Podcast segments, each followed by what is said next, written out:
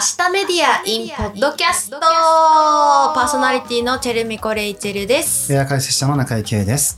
ビッグローブが運営する温度メディア。明日メディアのコンセプトである社会を前進させる情報発信をキーワードに聞けば明日が少しだけ楽しく過ごせる情報を発信する期間限定のポッドキャスト全16回配信の今回が4回目となります。毎回多彩なゲストを迎えながら SDGs や Z 世代など今を反映する内容を通じて時代を切り取っていますが今回のゲストは時事 YouTuber の高松菜奈さんです。ということで今ポロンと音が入っちゃったけど大丈夫ですか？はい大丈夫そう。前回に続いてのご出演ですが今回も若者の政治参加と2022年の SDGs というテーマで伺います。高松菜奈さんよろしくお願いします。お願いします。いいよ。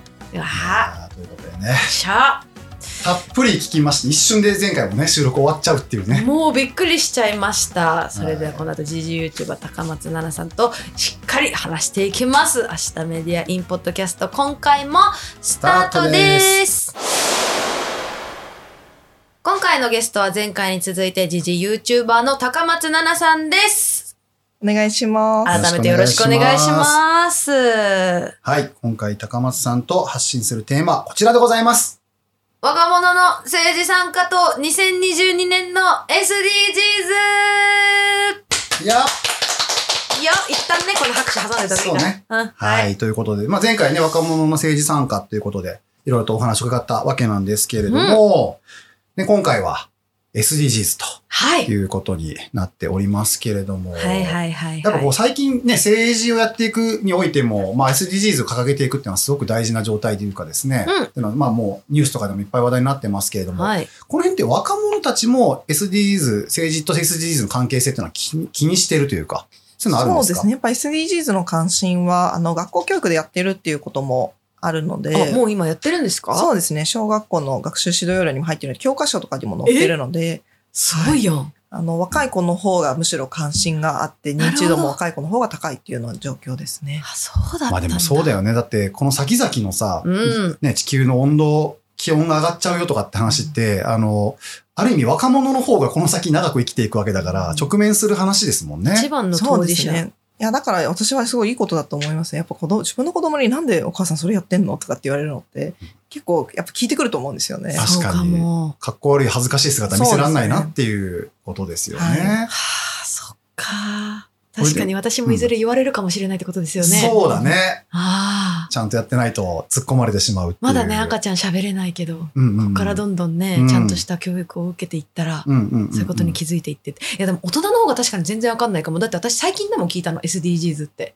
ああ、そうでずっと。なんだいでって思って、え、いつ出てきた ?SDGs って言葉。も2015年に、あの、きからうん2030年までのその目標なので、はいはいははい。なので、でもこの最近だと思いますよ。うん。世間に広まってきたのは。明らかにメディアもはいはい。急に SDGs 言い出したなっていう時期あるんですよね、そのタイミングで多分私知りました、お恥ずかしながら。まあもちちろん子供の時から地球温暖化については、あの一応問題になってたんですけども、うん。それ以外のあのまあジェンダーの問題であったりとか、他にもたくさんの問題をああやってこうまとめて SDGs って言ってるのを最近知りました。なんかね、はい言語化されたって感じすごいするよね。そう、ずっとみんなやんわりやばいなって思ってたことが、こう具体的になった瞬間なのかなっていうのがあったんですけれども。私はですね、2016年ぐらいからですね、うんあの、うんうん。企業研修とか出張授業として笑って学ぶ SDGs っていう授業を、届けているっていうことですとか、うんうんあとは、と SDGs ババ抜きカードゲームというカードゲームを作りまして、えなんだババ抜きを通して SDGs を楽しく学ぶっていうカードゲームを作ってまして、えめっちゃ楽しそうじゃないですか、それ。楽しいんですよ、どうやん。の？何？どう？やってちょっと具体何が具体が知りたい。ペアになって、だってあやっていく。捨てた時に捨てたカードのその同じ目標の指示カードの指示に従わなきゃいけないっていうもので、例えば4番の質の高い教育をと。あの、私、私は学校途中で辞めてしまったから、じゃんけんのグーしか知りませんと。今から隣の人とじゃんけんしてください。で、うん。勝った人は負けた人にいらないカードあげれますみたいな。ほうほうほう絶対負けるじゃないですか、グーしグーしか知らないってう。言うんだからね。で世界の不条理さとかを体感するようななるほどつまり、そういうことが現実に起きてるよっていうことを、そのカードを通して学べるんですね。そうです。ね。はい。よー、やりてー。すごいね。めっちゃ面白そ確かに、杓子ね、定規的にこう SDGs こうなんだよって教えられても、まだピンとこないというか、うんしっくり入ってこないけど、そういう遊びの中でこう学んでいくとかになってくると、すごくこう、腑に落ちる感じあるかもしれないですね。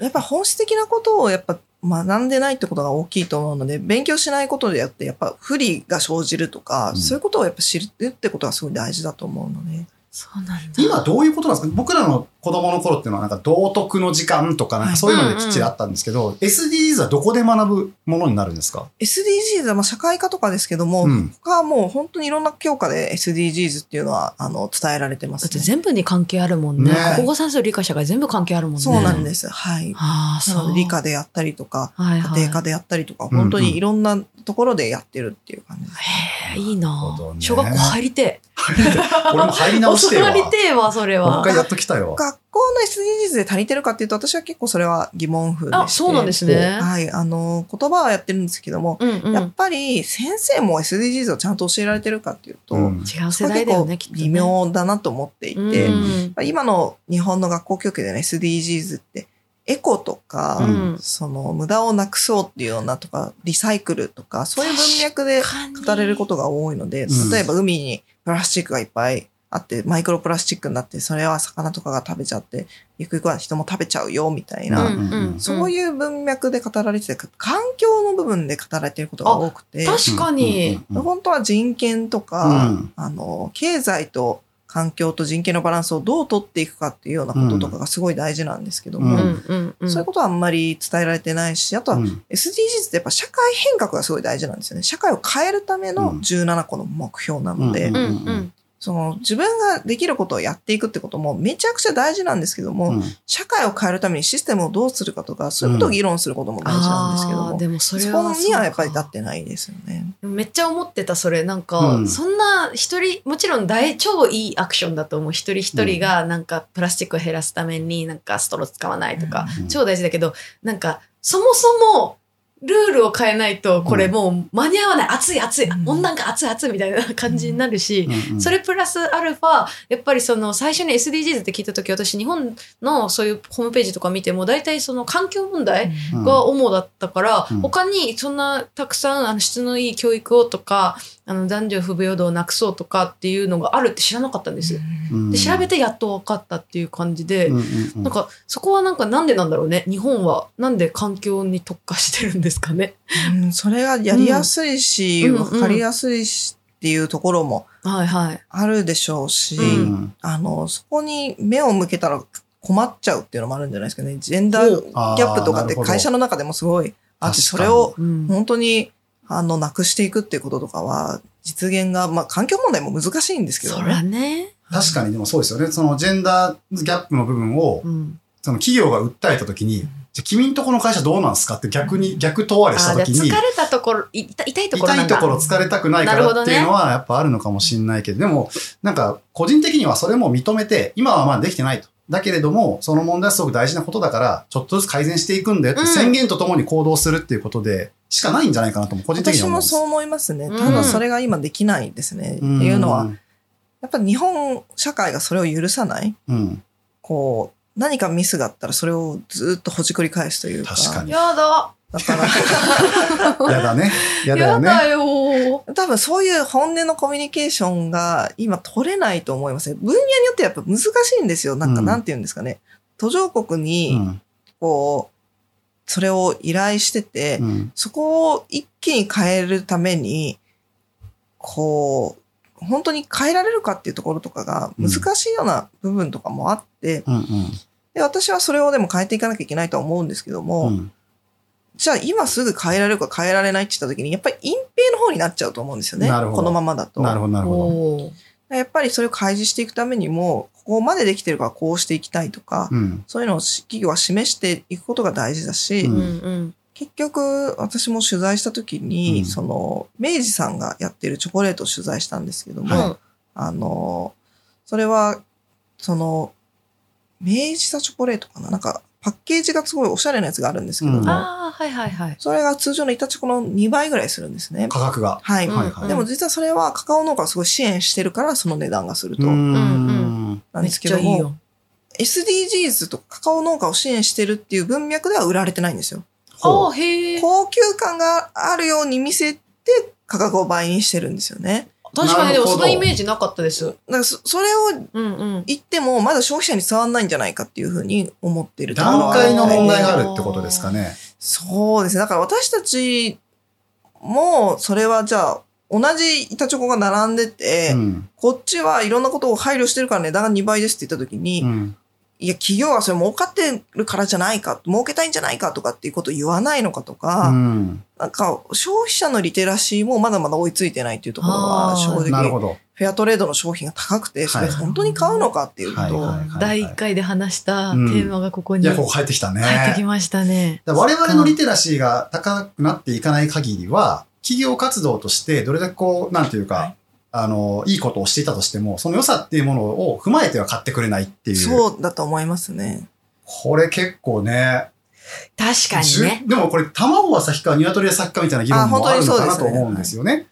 それはつまり、企業がそういうふうにアプローチしていかない限りは、そのリテラシーも上がっていかなかったり、まあもちろん教育っていうものがあって、そこで何とかしていくっていうのは、まあでも、多分両輪で回さないといけないんだろうなって思うんですよね。そうした時に、こう、ある程度じゃあ最初は企業は損を取りながらやっていくっていう感じになるってことなんですか？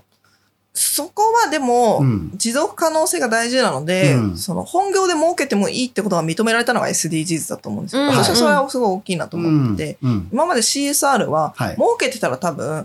企業の儲けのためだろうって言って、クレーム入ったと思うんですよは。いはいはいはいはい。SDGs はでも逆にそういうことを赤字でやってるっていうと、それ持続可能ないじゃんってツッコミが入るというう、ん、なるほどなるほど。それは本業で儲けるってことが認められて、それがなんか偽善とか、なんかそういうものではなく、うん。良いこととされてるってことは、うん。私はものすごくいいことだと思いなますね。るほどうね。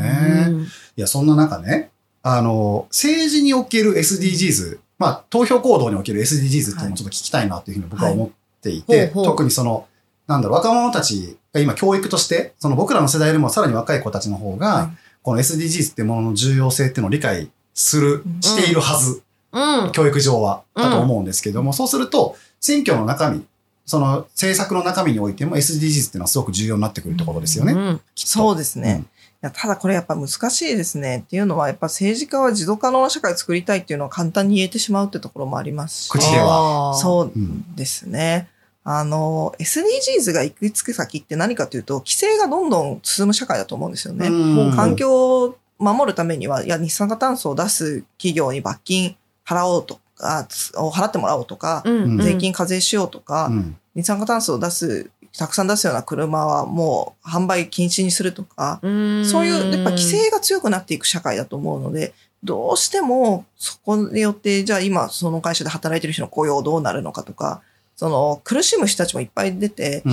政治的な判断をしていくっていうのは、ものすごい難しいことだと思うんですよね。確かにで、ね。で、まあ、すでに、あの、自分たちが支援しているような業界の団体とか、うんだって野党だったら連合ってところうに、ん組合によって支えられていると。うんで、その組合員の会社を、こう、批判することできるのか。自民党だったら経団連ってところがありますと。うんでそこの業界のことを批判することができるのかっていうと、うんものすごいこう、難しいところになってくるけど、うんでも企業側がうん SDGs の大きなところって、うん。SDGs を作った人たちの中で、うん。あの、企業を巻き込むってことをすごい意識してたんですよね。うんうんうん。SDGs 的なことをやってないと、お金が銀行から借りれない投資家からの評価が下がってしまうってところとか、そういう観点で作ったものもあるので、ESG 投資って言われるものなんですけども、うん。だからそこは、あの、企業側も、あの、商社とかうん、やっぱ海外と取引してるようなところほど、早く SDGs をやり始めてるっていうところがありますね。うん結構経済にもじゃあ結びついてきては。そうですね。もう、こう、消費者とか市場に見放される、投資家に見放されるってことが分かってるので、早くやんなきゃっていう意識はものすごいありますね。あでもそれはすごいいいことですね。めちゃくちゃいいことだと思いますねうんうん。そのお金のことかもしれないけれども、うん結局はその SDGs をやっていくことにはつながっていくから。そうですね。うんうんうん。そうか。でもそうすると、さっきの話にまた戻っていくんですけど、はい今度政治と SDGs、その経済の部分としては今話が変わった感じですけど、政治と SDGs は、まあ、口では何度でも言えるよねって話がある一方で、真実のところとしては結びつきづらいってことなんですか？そうだと思いますね。あのやっぱり政治家って、私はそれがすごい嫌なんですけど、数年先の未来しか語らないんですよね。次の選挙どうなるかとか、うん。だからばらまくんですよ。うーん。その、うんいや、バス、高齢者の人は無償化します、シルバーパスしますっていうと、うん。実際票が取れちゃうっていうまあ、そうとか。ころがあって、その、じゃあ50年後、100年後こうするために、こうしたいですとか、例えば、ば年金制度だってそうじゃないですか。うん高齢者の人たち、お金ある人今ちょっとだけ我慢してもらえませんか？そうすると将来の子供たちが救われるんですって言った時に、クレームを言わない人たちがどのくらいいるのか。うん。確かに。えーやっぱり、はーってなりますよね。む難しくなるっていうところで、それを言えるのは強い政治家だったりとうかん。すると、うん一見こう、損する人がいるけど、将来のためになることをリーダーシップを発揮して取っていくって、すごい難しいと思うんですよね。うん難しいことばっかじゃねえか。いや、本当そうですね。でも今、世の中的にそのポピュリズム的なムーブメントがあるじゃないですか。うんそうすると、よりこう、ちょっと今苦い思いしてねって言いづらくなってくるっていうのはあるんですよね。そうだと思いますね。ねやっぱりこう、そうですね。例えば気候変動の問題とか、あの、脱炭素そのを、どの政党も今回、衆議院選挙では掲げてたんですけども、うん正直専門家の人と話しても、うん実現可能性が高い政党はゼロだっていうような話とうか、んそもそもか。46%、自民党が削減している目標はかなり厳しいと。うん。野党はもっと高い目標を出しているとうん。いうことで、うんどこも本当にできないんじゃないかと。うん。で、急にじゃあ、その、た二酸化炭素出さないために再生可能エネルギーに切り替えよう、100%にしようって、うんうん。そうなったらどうなるかっていうと、うん電気料金急に上がるまあ、たりとか、それはそう電気ですよね。電気の供給不足になるんですよ。うんうんうんそれって貧困層の人たち困るよね、う。うんん。というところとか、うんうんじゃあそこに向けてど、どの政党がどのくらい現実可能性があることを言っているのか、具体的なロードマップを示しているかっていうと、うん。すごい厳しいと思うんですよね。だからどこも中途半端っていうか、うんうん持続可能な社会のことを本当に考えてやってるかというと、うん。やってる政党はないんじゃないかなっていうのが正直なところああ、としてそうなんですね。ちなみになんですけど、あの、あまだわかんないのかなあの、スーパーの袋にさ、お金かかるようになったじゃないですか。はいあれって効果あったんですかね？レジ袋を有料化したことは非常に難しい問題だと思うんですけども、うんあの、意識としては変わってったと思いますね。うんなんで有料うん化になったのかっていうと、うんそういうプラスチックの問題ってそんな問題があるんだ。あ、海のゴミってそんな将来的には魚のゴミよりも大きくなってしまうって言われてるんだとか、うん。そういうことを知っていくっていううんうん。ことは、うん。私はやっぱり消費者のリテラシーを上げていくってことはすごい大事だと思うので、うんうん。そのね、スーパーのね、レジ袋だけをね、プラスチックね、うんそこに目を向けてどうするんだって意見もあると思うんですけども、うんうんうん。私自身は、その、文化を、やっぱりなんでお金取られるんだって思うと思うので、これは SDGs が意識高い系の人たちが考えるだけの問題じゃなくなるっていうことでうんは、意味はあると思いますね。確かに私もそれきっかけで、うん。あ、そっか、プラスチック結構そんな差し迫った問題なのか、みたいな感じには思ったかもしれない。それはあるよね。うん。なんかそのね、実質的な CO2 の排出に観点で言うと、多分法人と個人だったら、多分法人の方が総量が圧倒的に多くて、うん。インパクトもでかいから、法人の方を規制しないと、うん。多分ダメだよねって話はあると思うんだけど、一方で、その個人もその意識を持たないと、そもそもベースのリテラシーが上がっていかなくて、せ世界が変わっていかないよねっていうのがあるってことですよね。そうですね。私は買い物は投票だって言葉が好きなんですけども、うん。どういう社会を作っていくかということで、うんうん。私たちが今まで1円でも安い商品を求めてしまったから、うんあの、児童労働ってものが世界であったりとあか、ー途上国の人たちがものすごい安い賃金で働かされてしまったってことがあるんですけども、うんじゃあ自分が今着てる T シャツが児童労働で作られた T シャツ、いや、着たくないですよってみんなが思うようになれば、うん値段が2倍、3倍になるかもしれないけど、うんそれで、あの、救われる人たちがいるんだったら、そういうものがいいよねってなっていくためには、私たちがやっぱりリテラシーを高めて、買うときにどういう社会を作っていくかっていうことの選択、投票していくってことだと思うんですよね。うんうんうん。これ、第1回、第まさに2回の話につながってきたよね。え、でもさ、一個一個さ、調べてらんないんだけどさ、そりゃそう思います。それどう知ってます、いや、だから私も、あのー、SDGs のこと自分がやってて、はい。自分も、ね、全然、こう、もう大量消費の、こう、中で、やっぱり生きてきたので、うん。できてないところあるなと思って、ちょっとずつやっぱ変えていこうと思って、うん洋服から変えようと思ったんですけど、いいですね。この対象を絞るっていう。洋服からっていう風に。でもね、難しかったです。あ、そう。そのやっぱりフェアトレード認証があるような洋服とか、うんエシカル消費のうんファッションブランドがすごい少なかったりとか、あ、そうですか。大きいとこなんか百貨店みたいなところ行って、うんあの、この服はじゃあ、こう、サスティナビリティな素材でできてるんですかって言ったらみんな、あれ？え、えちょっと、ちょっと、ちょっとみたいな、偉い人どんどん2、3人出てくるみたいな。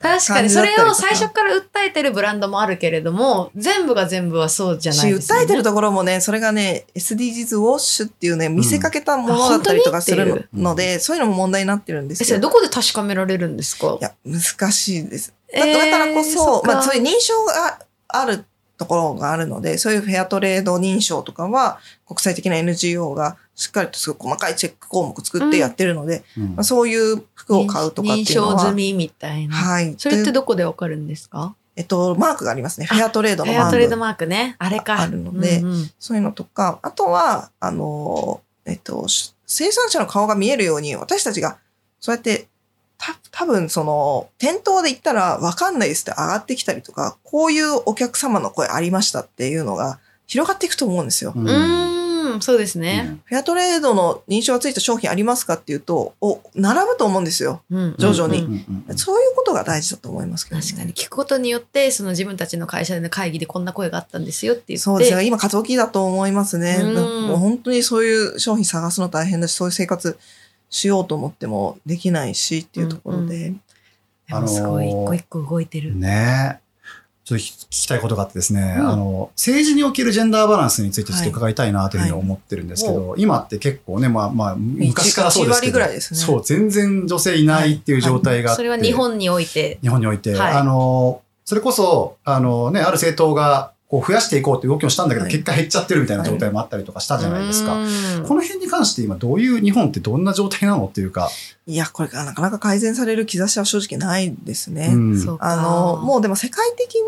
に、その変わる時って、うん。そのルールを決めてることが多いので、なるほど。そのパリテって呼ばれるものとか、はいそのはい。クォーター制とかも、ー制ね。ええその何割以上目指しますとか、うん。その、その数字を達成できた政党におかおお金を多めに払うとか、うんなるほど、なるほど。そういうふうに変えていかないと、うんさっきも言ってたけど、規制とかそういうルールっていうのができてから、やっとそうですそれね。に実態にと伴っていくみたいな。フランスは県議会議員選挙で、その、男女ペアで、あの、投票する、立候補するっていうのをやったんですよ。あーそしたら当たり前でですけど、5, 5割になりますよ。そらそうですね。そらそそううですね。ね。やってましたね。でもすごい横思いつくうんなぁそういうこととかをやっぱしていくっていうあしかー、で思いついて実践できるっていうのがやっぱすごいですね。ね今ね、与党も野党もうん正直、受かりたい人たちのやっぱ順番待ちだったりするのなでその、現職の人が優勢になったりとかするので、女性の候補者が立てなかったりとうか、ん。その女性とか、まあ女性だけじゃなくて若者もですけども、うん。立つと、その野党だと、そのもうめちゃくちゃ強い、例えば安倍晋三さんのとこから出ませんかみたいな。ああ、はいはいはい。逆風すごいぞっていう勝てない、勝てないじゃんみたいな。出るだけ出たけど無理だろ、これっていう。なんかやっぱ、うんそうない状況の、うんなんか本当に受からせる気あるのみたいな状況だったりとか、なるほど、ね。それはもう与野党問わずですね。うんへえ。だからもう選挙のシステムを見直すとか、政党自体が本当に変えていくんだって動きをしていかないと、う若者政党が、まあ、いつかは日本でも出てくると思うんですけども、うん。選挙めっちゃお金かかるじゃん。で、女の人って稼ぎづらいじゃん、うん。大変だなって思って。いや、無理ですよ。だって、難しいですよね。供託金の金額をね、下げた方がいいって議論よくあるんですけども、うん。300万とかね、そんな金額じゃないですかね。選挙やっぱ本当に書くためにはうん何千万ってかかるので。そうですね。うん供託金だけじゃないですからね。そうなんですよ、ね。かかるお金がかければかけるほど受かりやすくなってしまう。それで受かんなかっったら超ね、どうすんのもいや、本当にう。そうですね空っ風吹いちゃいますよね。うんあ、それは、なかなか実現しづらいですよね。ハードル高いね。たっけー、ハードル。えでもじゃあどうしたらいいんだろうっていう。でもよくしていくってことは考えていきだからやっぱルルールをする、仕組み化するっていうのがいいと思いますね。女性の候補者を増やしたところにはこういう補助金出しますとか。そのルールを設計するのはでも現職の人たちが動かなきゃいけないってことですよね。だから私は NHK で企画したんですけど、ちょっと通らなかったんですけど、選挙制度をみんなで考えるって番組をすごい作りたくて。面白そう。えー、楽しそう。普通に見たいけどな、視聴者として。そういう、はい。こう、参議院はね、本当にあのままで意味があるのかとか、うん。うん。なんか、そう、そういうこととかをみんなで議論してったりとか、うん。もう私たちがルールを作って、それを正当にこう、提示してって、あ何々党はそれを飲んでくれたとか、うん。そう。いうふうに動いていくのは一つありかなと思うので、私なんかはその、ジェンダーバランスもおかしいと思うんですけども、ん。ジェネレーションバランスもすごいおかしいので、うん。ねやっぱ若手がすごいいないことは問題だと思うので、なんかそういう、んん今までどちらかというと、広く若い人に選挙に行こうっていうことを訴えかけてたんですけど、やっぱそういうルール設計していくのも大事だなと思うので、うんまあそういうこともなんかやっていきたいなとは思ってますね。あれ、さっきのアカデミー賞の話とも。そうだね。つながっていく。やっぱルールはやっぱルール化するっていうのが、やっぱ大事なんだな。まあ権威を与えるっていうのもすごい大事だと思いますよね。ええそういう、こう、うんうん、SDGs 賞とか今たくさん出てきてますけども、うん。そうやって権威を与えていくってことも、賞ね。うんあの大事だと思うので、SDGs 的なことをやってるような政治家とかをうん称えていくっていうこととかも大事かもしれないですね。称えちゃおうか。たたえようか。なんか、なんか俺たちであげようか。称えよう、称えようか。たたえようか。い大事そっかだと思います。そっか。やでもなんかよくね、そうんの若者の政治参加みたいな話っていうのは、はいやっぱいろんなところで話されていて、うんで、やっぱ希望の話も結構聞くんだけれども、うん。結構現実を聞くとなかなかやっぱりハードルも高いところもたくさんあるなっていうことと、うんうん。でもなんか逆に具体的に、じゃあルール化すりゃいいんじゃねえかっていう話だったりとかっていうもので、うん。なんかぐ具体的な解決策というか、っていうのも一つ浮かぶなっていう、今今日お話聞きながらすごく思いましたね。うん。そうですね。やっぱでもそのために私たちが関心がないと、そういう動きをしてる人たちがやっぱ孤独になっちゃったりとか、うんあの、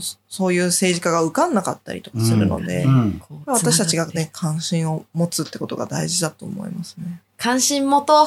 関心持ってね、ちょっと、まあ、まずはでも本当にそういう意味では、えっ、と、次の選挙に行くというところからまあ、ちょっと始めていかなきゃいけないし、関心を行動で示してね。そうそうですね。ん7月には参議院選挙がありますし、うん7月だ。高松7チャンネルではたくさん動画上げてるので、やったやった。はいー。これは見たくなるもうぞ。党首のインタビューとかも上げてるので、はい。すごいですよね。すごくない？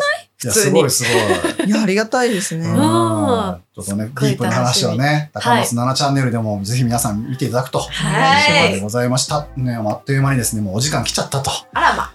そんな気もしてたけれども。そうだよね。みんなざわざわしてたもんね。なんかざわざわしてた。ざわざわしてるなっていう、うんうんうんあのー、っていうことですけれども、はい。いかがでしたか？